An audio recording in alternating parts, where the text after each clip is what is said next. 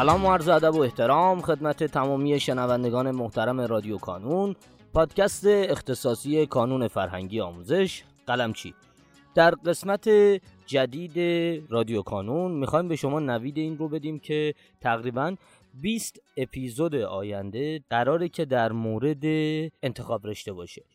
همین یکی دو روزه انتخاب رشته بچه ها تقریبا دیگه وارد فضای اجرایی شده و عموما بچه ها دارن کاراشو انجام میدن. ما قبلا یکی دو سه قسمت در مورد انتخاب رشته منتشر کردیم. اما این 20 قسمت در واقع 20 نکته بسیار بسیار مهم در مورد انتخاب رشته است که در گفتگوی با جناب آقای کازم قلمچی ضبط شده.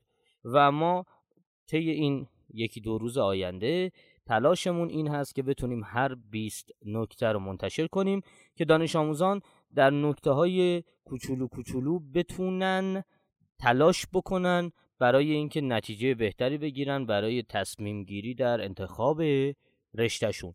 پیشا پیش از شما عذرخواهی می‌کنم که اگر حالا اون کیفیت صدایی در فضای استدیویی ضبط نشده و سپاسگزارم از همراهیتون شما را دعوت می‌کنم به شنیدن نکاتی در مورد انتخاب رشته سال 1402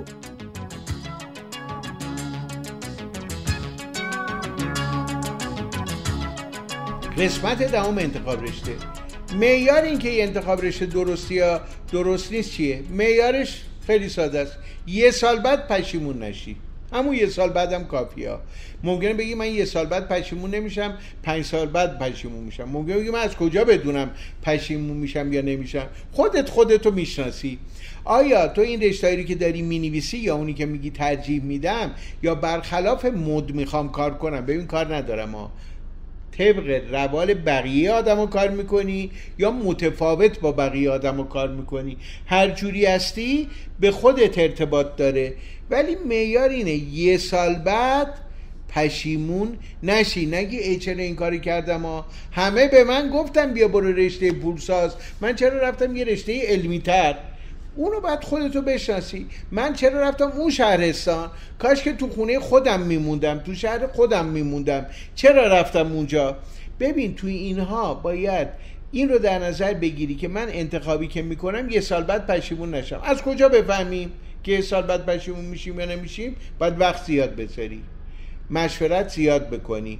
با کی مشورت کنیم؟ بهترین و دلسوزترین مشاور شما پدر مادرتونه. حالا یا باش هم هماهنگی یا با پدر مادر نظرت متفاوته. ولی در صورت دلسوزترین بهترین مشاور پدر مادره. با اونا مشورت کنی با دوستات مشورت کن. با معلما. با جوانای بزرگتر فامیل. نمی‌دونم دایی عمو عمه کسانی که دانشجو هستن. با دوستای خودت هم کلاسیات با هر کی رسیدی مشورت کن تو سایت ها بچر و فکر کن. خودت هم زیاد فکر کن. بگو آقا من این رشته رو که انتخاب می‌کنم خانم من این رشته که انتخاب می‌کنم مطمئنم یه سال بعد پشیمون نمیشم. بعضیا خیلی قاطعن بعضیا مرددن. تو اگه جزء مردد هستی خیلی باید فکر کنی. یه رشته رو انتخاب کن. حالا تو ماجراجو هستی؟ ریسک پذیر هستی؟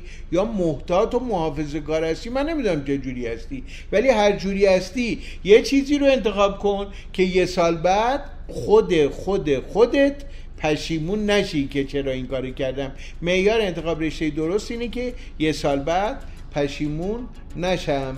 قسمت دهم بود بریم سراغ قسمت یازدهم.